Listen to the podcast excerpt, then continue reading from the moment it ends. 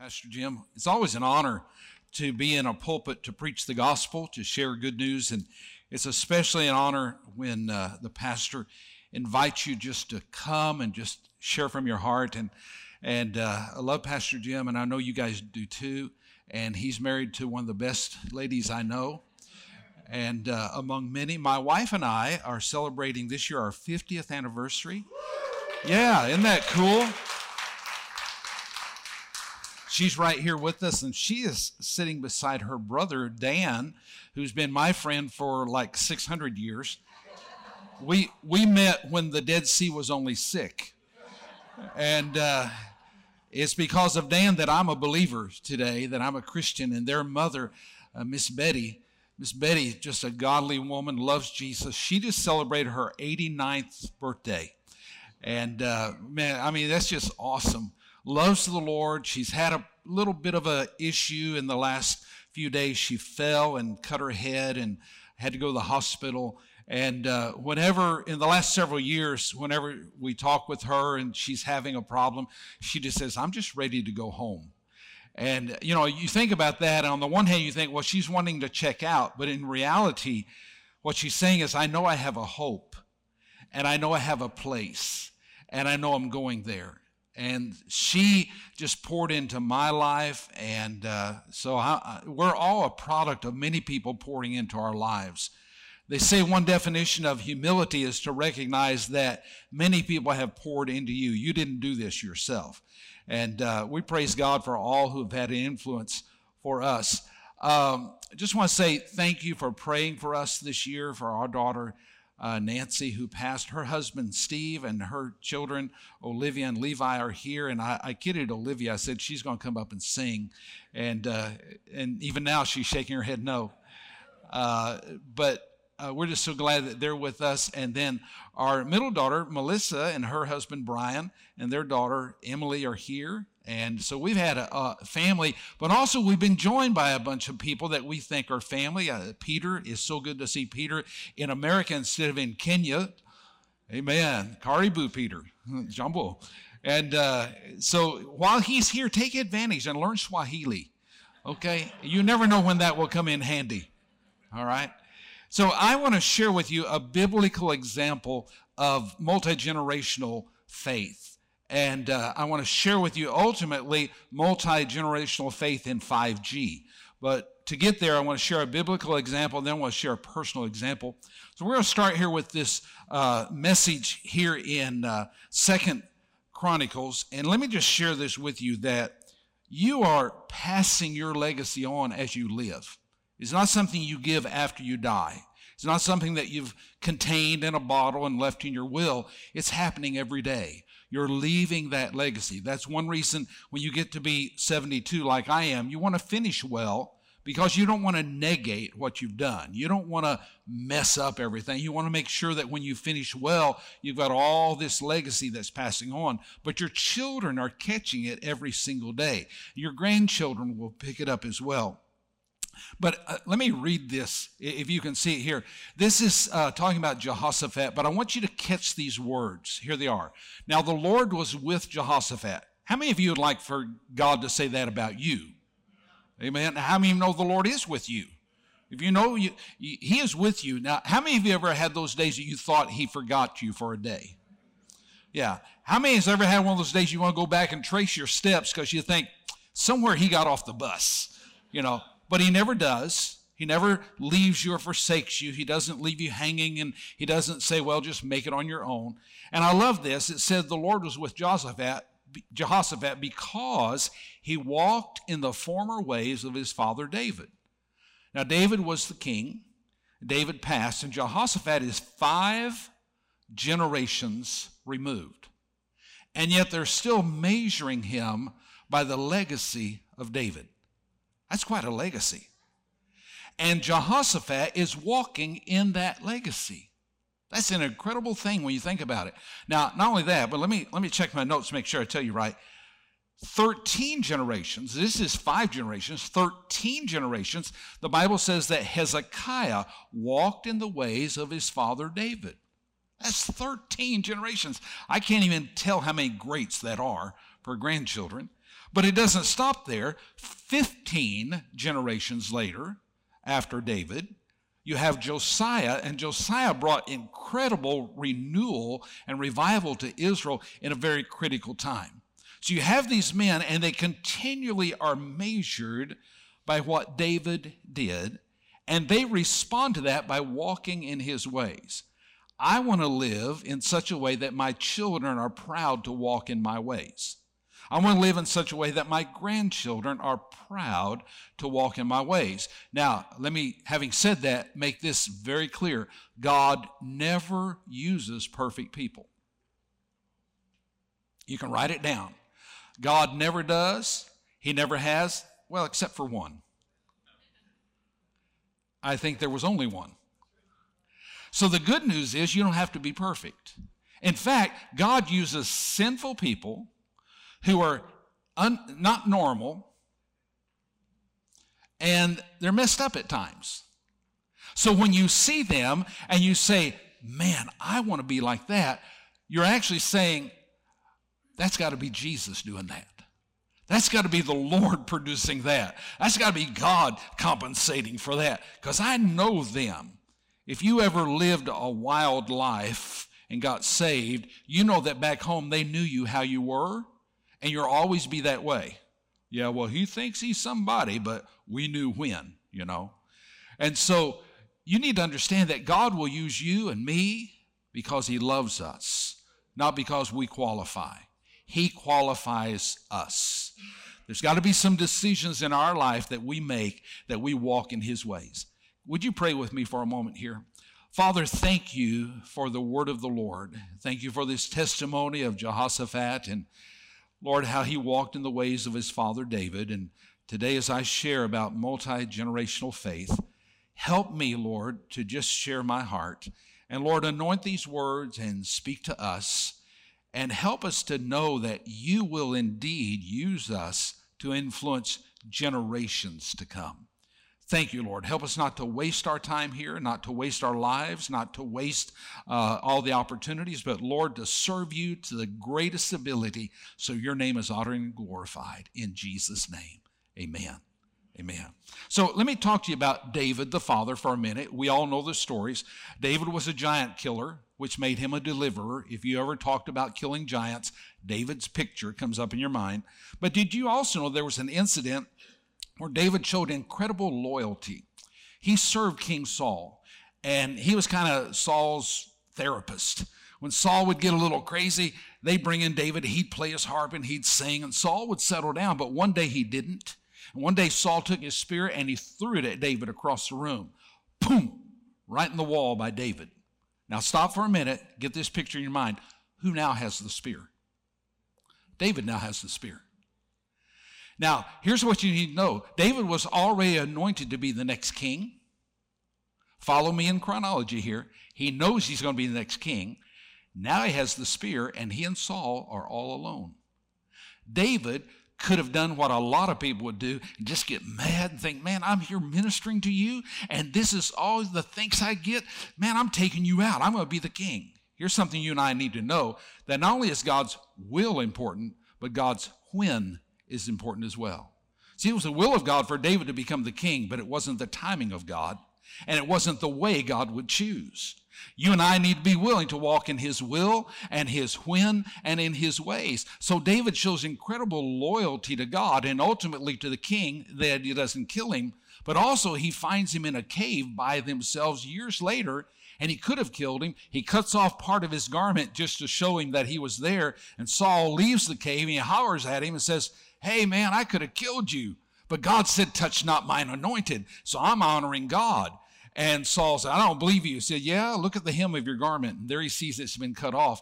And Saul humbles himself and he says, I, I, I'm sorry, David, I'm not going to pursue you anymore. He didn't keep that promise. He still pursued him. But what I want to share with you is the legacy David left was one of loyalty, even when they don't deserve it, because of the position they're in. And you're not going to find perfect people. If you start following people because you think they're perfect, you will soon be disappointed. But if you understand God has placed this person in your life to pour into your life, and this person has this position pour into your life, uh, can I just this is a dangerous thing to say, but can I just tell you, uh, let me say it the best I can. Perhaps the president we have is not one of my favorite. I'll just say that. But that doesn't mean I have a right to say things about him. He occupies a position that I am to honor.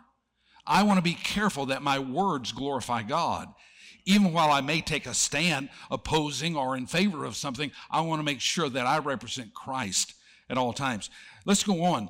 You see, God's path to the kingdom had to come God's way, and David showed faithfulness to that path. He also, when he became king, conquered all the enemies, and that made him an incredible leader because now, not only did they not invade Israel, they paid tribute to Israel. What an incredible man. And then eh, out of his heart, the Bible said he had a heart after God. He wants to build God a temple, a house of worship, a place they just called God's house. And God wouldn't let him, said, No, you're a, you're a man of blood. You, you've killed many on the battlefield, and I don't want my name, the house, to be associated with that. And so God's going to do that through Solomon. But he said, David, I like your heart. I see you're a man after my own heart. And then when David messed up, and we all remember that. We all remember how David just blew it. Now, here's what I like to ask Is there anybody here that hasn't blown it? Of course not. We all have in some way. So let's not be too hard on those who mess up. Why don't we do the biblical thing and pray for them and try to restore them?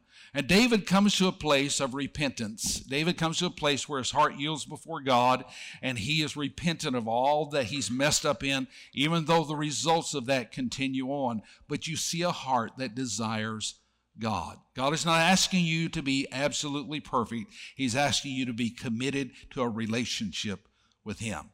Now, what I'm saying is, David was a complex man, but he left a great legacy. God wants to use us in our everyday decisions to make decisions that glorify Christ, that leave a great legacy. So, let me share with you a little bit about the legacy that was left for me. My father was an atheist. Here's some of the things that he taught me by his lifestyle. He taught me about advantageous lying. It wasn't that he didn't say there wasn't any truth. What he actually said was, the truth is okay, but when a lie helps you get what you want, it's better. That's how I was trained. It's okay to lie your way. And it's amazing how he lived that way, but when I lied to him, he spanked me. You know, somewhere there wasn't consistency in that. All right. So a second thing that he taught me was advantageous marriage. My, my, my dad had been married eight times. Just sink, let that sink in for a minute. Okay. I've been married once. She's almost got me trained. Once is enough. Okay. Now, I'm not condemning you if you've been through divorce and so on, but I'm just saying that when you get married and you stand at that altar and you're committing your lives together, you should mean those words. My dad married for advantage. And when this wife no longer advantaged him, she was history and he married someone else. That's the legacy that I got. He also had this legacy that he passed on of perfection, being driven to perfection to the point of condemnation. His description of me growing up was this You are a stupid ignoramus. Now, my dad spent most of his life cussing me out. Uh, even when I became a teenager, when I became a man and got married and had a family, I hardly ever in, ended a phone conversation without being cussed at over something. And so there was this constant, you know, constant barrage of stuff. And uh, it wasn't until my dad passed at age 79, and I, I just want to take a minute, make sure you get this really well, because he lived as an atheist all his life until the last eight days. He gave his heart to Christ and, and he became a, a believer. All those sins were forgiven, and he died and went to heaven. Isn't that awesome? That's the grace of God. That's what we sang about. The overwhelming love of God, the reckless love of God. We were singing that song at church not too long ago, and somebody came up to our worship leader and said, I don't believe you should call the love of God reckless. and he said, Well, what would you call it? I mean, he leaves the 99, he'll go wherever you are and find you. He said, Well, I just don't think God's reckless. No, God isn't reckless. But from my advantage point, man, he'll do anything to reach me. Amen. And so my dad, eight days before he died, he gave his heart to Christ. But until that time, he lived a life far away from God, atheist. And I was sharing with our family yesterday, you know, my dad, uh, being an atheist, it was amazing because he hated God. And I would say things like, well, I don't believe in Santa Claus, but I don't hate him. You know, I, I don't think you're really an atheist. I think you're just mad at God. You know, I'm not mad at God. There is no God. And then blank, blank, blank, blank, blank, you know. And in fact, one day he was sharing with me, it really shocked me, but I, he was sharing in his home, and this was with wife number two, who was very wealthy. And I was visiting for Christmas, and he got to talking about how, look, I know evolution cannot be true. And that shocked me. He said, because you take the human eyeball, there's no way the human eyeball could have evolved. Now, my dad was very intelligent, high IQ. He, he had a, a pre med degree. He was a chemical engineer. Uh, in, chemical engineer. He also uh, lacked, when he's in his 70s, went back to school to become a lawyer. He lacked uh, a few hours finishing that before he passed. And so he was a student, he was very smart. And he just went on and on how the eyeball could not have evolved. Just and I'm thinking, okay. And then he'd say it really takes an intelligent person to design something like that. And I'm thinking, yes, this is good. And so some years ago, Jim and Carmen are in town, and I think maybe Isaac had come along. And uh, it was Christmas time, and we're gonna we're gonna meet my dad for Christmas breakfast. My dad had been sick; he'd been in a hospital, and this wonderful Assembly of God couple lived across the street from them. And they brought apple pie over and they brought, you know, food over and just ministered to the family. And so they invited him to come to church. And surprise, surprise, my dad said, We'll go. Now, you forgive me, I'm, I'm, this is not how I talk. This is what my dad said. And please forgive me. And those watching online, don't record this. Uh, but here's what he said to me I like their church. Really? That's good. I like their pastor. Well, that's good. He reminds me of you. Really? He said, Yeah, he puts on a hell of a show. Thanks a lot. so, so my dad was going there for a while, and I thought, We're going to meet him. And he said, um, I'd like to invite my pastor. I said, That's great. Inviting. So we all sat down, and this has been several years ago, and there was a, a scientific book out called The Black Box. It was talking about Darwin and how uh, if you trace back, uh, going through all the stuff that he went through, you actually find uh, evidence of creative, uh, a creator, uh, intelligent design.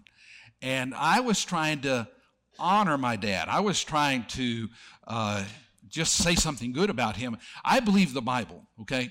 I believe that God says if we honor mother and father, that it'll go well with us. It didn't say honor your father and mother if they're honorable because my dad had not been honorable. And uh, the way he treated my mom, the way he treated me, and uh, I just believe I should obey God. And I, I, don't measure whether it needs to happen. If God said it, that's what needs to happen. So I would honor him, and I was trying to honor him. And I just brought the subject. I said to the pastor, You know, my dad does not believe in evolution, my dad believes in intelligent design. And he just flew off the handle he just started cussing. He started getting upset. The pastor excused himself and left. Left. Breakfast hadn't even come. He just said, "I think I need to leave," and so he left. And I'm sitting there thinking, "I wish I could do that." And my dad just goes on, and here's here's Pastor Jim, here's Carmen. They may not remember this, but it was kind of like one of those moments that, mm-hmm, okay, what's going to happen? That's just how my dad was.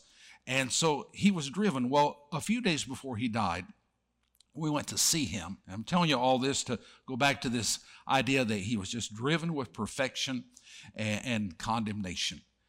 And uh, I came into the room. He his, his heart had been so damaged in a heart attack, and that the bottom part of his heart was just more or less mush. They they couldn't if they cut into it, they couldn't repair it, and so they said he's just going to die. And of course, I'm concerned that he gives his heart to the Lord and that he gets saved. And it was actually Isaac who talked to him on the phone that caused the door to be open. He said, Grandpa, I love you and Jesus loves you. And that just softened him. Something about grandchildren speak to your heart, you know. And so anyway, uh, we sit down. I go, "Hi, Dad. How you doing?" And I sit down in front of him, and here are the first words after I'm doing fine. Here's what he said: "You seem to have a good relationship with your grandfather, my father." I thought, "Where is this going?" I said, yeah, I think so. He said, I thought he was the meanest man who ever lived. And when he said that, I suddenly realized why my dad was the way he was. And he talked about how grandpa, dad would be out in the, in the field with the mule, plowing the field. And grandpa, you could hear him from the house walking out to take over the plowing and cussing him all the way down the road. He said, My father cussed me. He treated me so bad. And I'm going, Mm hmm. Yeah, sound like somebody I know. I didn't really say that part. Uh, but I could see then that his legacy had been handed down. When I became a Christian, my heart's desire was to please God. I was uh, in church under conviction several times. I need to give my life to Christ, need to give my life to Christ. And I'd seen so many that were phony, so many that started and stopped, and so many that just didn't live it. I said, I am not going to be one of those Christians. I am not going to be somebody like that. And so I decided that if I ever get saved, I'm going to get saved all the way.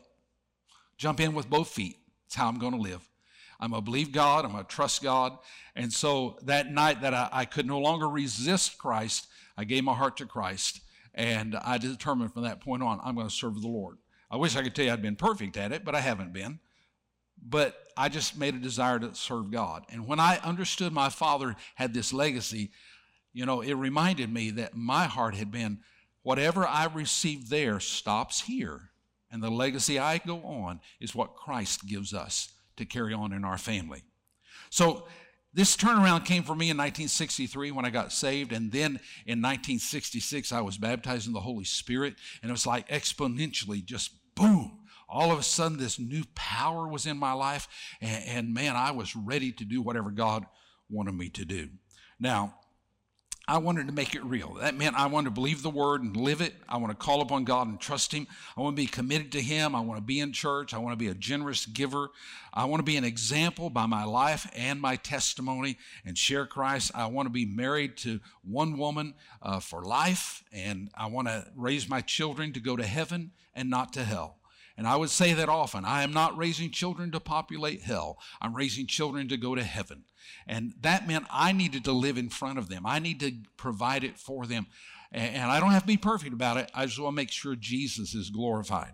So I want to share with you this next verse of scripture in 2 Timothy chapter 2 and verse 2. Many of you know it, but Paul's writing to Timothy and he says, look, there's a progression here and you need to understand it. And it, it says this, the things that you've heard from me among many witnesses, commit to those, commit these to faithful men who will be able to teach others also. So there's a process of one person is telling it and demonstrating it.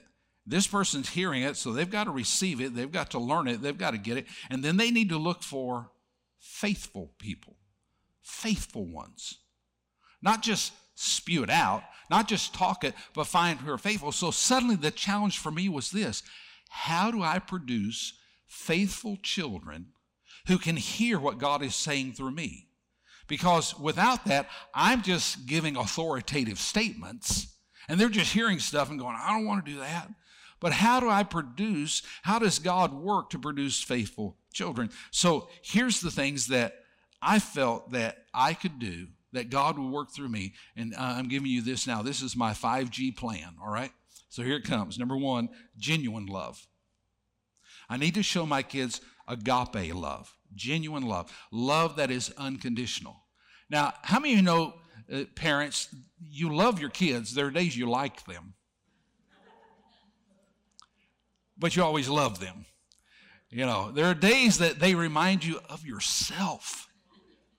I mean, that's bad. It's bad enough when they remind you of your spouse, but when they remind you of yourself, you know, on those days you may not like them as much, but you always love them. And they need to know you love them. They need to know that it's genuine from your heart, that it's not based on performance. For me and my dad, it was always based on performance. And I could never measure up. I realized that came from his legacy that he received. But I said that stops with me by the grace of God. And I want my children to know they're genuinely love. Now, after church, you can check with them and say, did he make it or not? Uh, you know, I'm just telling you what I tried to do. Okay, secondly, was guidance with consistency. Genuine love, and then guidance with consistency. Don't keep changing the rules. It's okay this week, but it's not okay that week. Or, well, we used to not do that, and now we do this. Now, we all develop and grow, but I'm saying if you lay a standard, keep the standard right. One of the, one of the standards we laid was a standard of priority. God is always number one. My spouse is number two. My children are number three. What I have to do for a living is number four.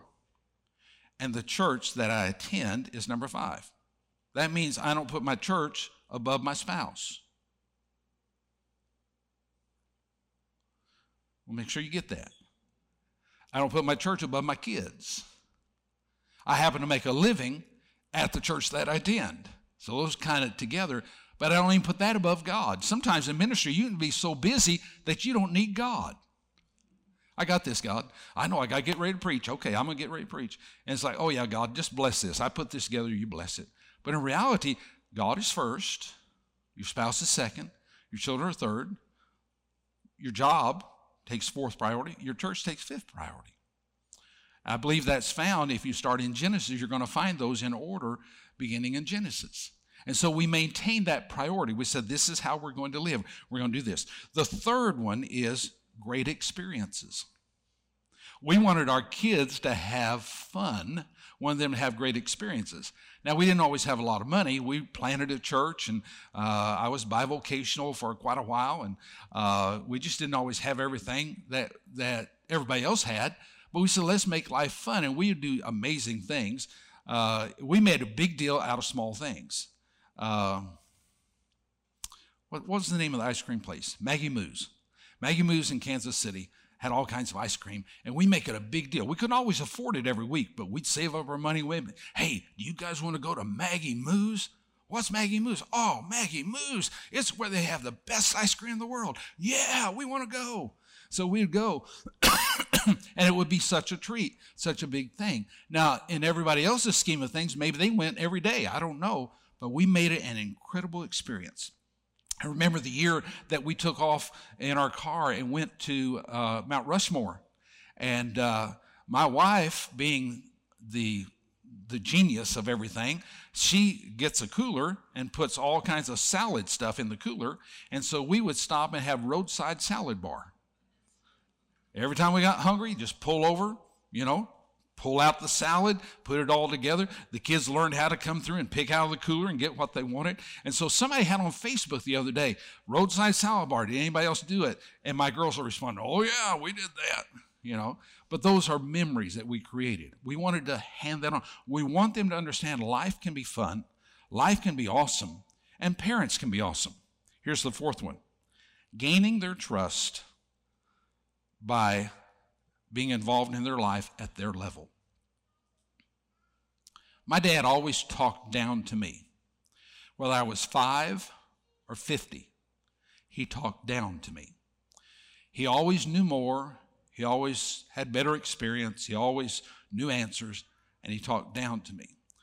My dad had an accident some years back in the 70s.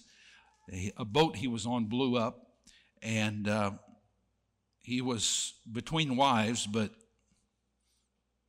this wife was on land and he was with a previous wife on the boat. And that got exposed because it got in the newspaper and caused all kinds of issues. And uh, so I decided that I need to go see him. He was in another state, and uh, I went there to see him. I didn't know how he would respond or anything. And God just opened a great door, and we just began to talk. And uh, I decided I'm going to talk to him about non spiritual stuff in a way that will turn towards spiritual stuff. And so we was talking about human psychology, personality, what temperament you are, and certain temperaments tend to do things this way, and other temperaments do things this way. And somehow God used that and connected us for the first time in life. And He started asking me questions. And I was blown apart because He always told me what to think, He always told me what to do. And now He's asking questions. And I said, wow, now this is awesome. Well, my dad never got down to my level of stuff, but I want to make sure that I was at my kids' level. When they were three, I want to be a three year old. When they're five, I want to be a five year old. When they're 10, I want to be a 10 year old. I want to be with them, I want to communicate on their level. If you ever notice uh, adults meeting children, if they kneel down to get on eye level, they're going to connect with that child. If they stand above them and look down at them, a child's going to be a little afraid. Connecting with them at eye level, connecting with them where they are, and building their trust. One of the things that would tear my heart out would be for my children to say, You don't understand. Because, you know, my nature would be don't tell me I don't understand. I was a kid before you were. I know, you know. I'm not saying I didn't think those things. I'm just saying, God help me to. Maybe I'm better at biting my tongue than Pastor Jim. I don't know. You know, maybe maybe it just helped me to. And uh, I remember, I remember one day we had to have a come to Jesus meeting, uh, and I want to say it was Carmen probably because she would be most likely the one that would do this. But she talked back to mom. And, uh, you know, we're all just pals, buddies, and friends and everything. But that day I was dad. And she's talking back to mom, and I stepped between her and mom and got down on her level. And I pointed to her, Don't you ever talk to my wife that way again. She got this look on her face. I don't think she realized that that woman was my wife before then. but she had an understanding, okay? So sometimes you have to be forceful too, but to always get on their level and gain that trust. And then here's the fifth one give eternal instructions. Give eternal instructions.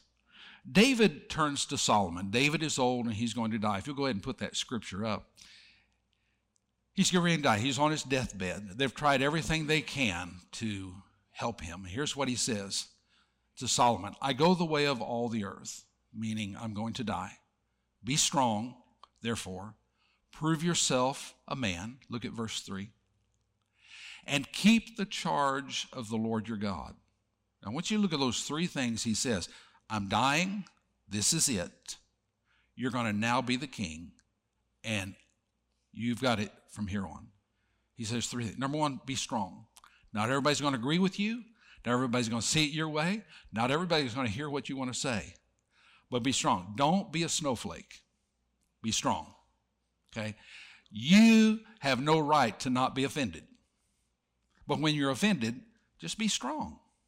Wouldn't it be great if we practiced what Jesus said and just had forbearance with one another and, and, and, had forgiveness to one another? Wouldn't that be awesome if we just lived that way? You know, be strong. They're not going to be strong. You be strong.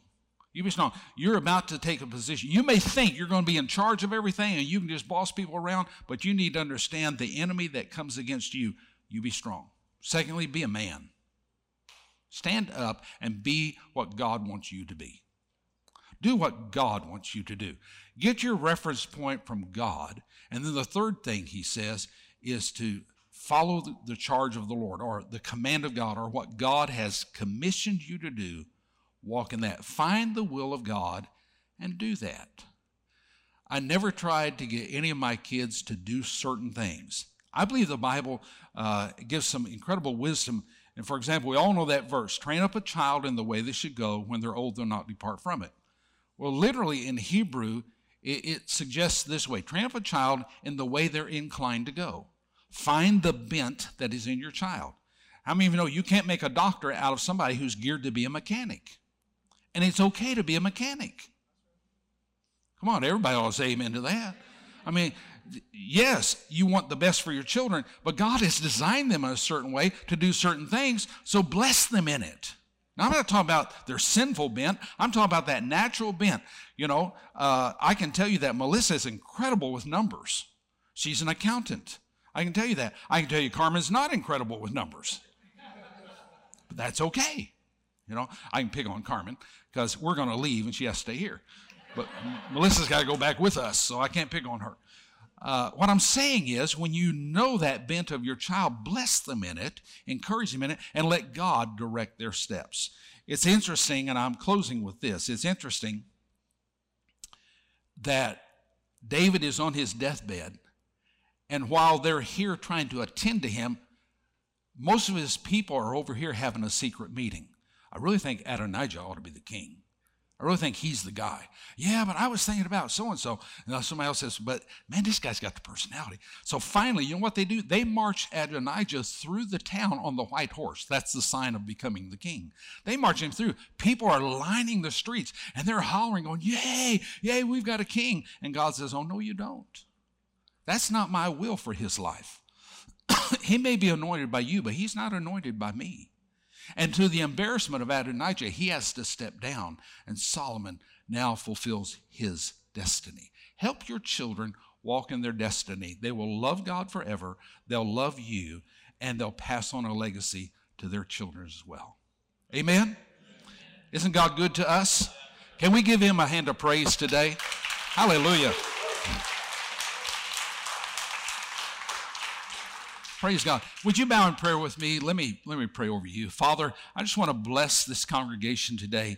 We're here celebrating a wonderful weekend of Christmas, of giving and receiving and, and honoring you and celebrating that Christ the Savior has come.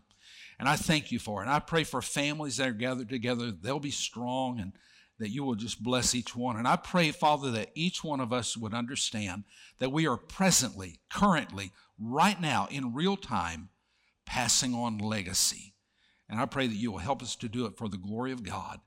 Father, it's, it's wonderful when we can bless our children and grandchildren with material things. And that's your will as well. but Father, what a joy it is to pass on eternal things. And I pray your blessing upon each one of us as we follow your will and are obedient to you in Jesus' name. Everybody said, Amen. Amen. amen. God bless you, Pastor Jim.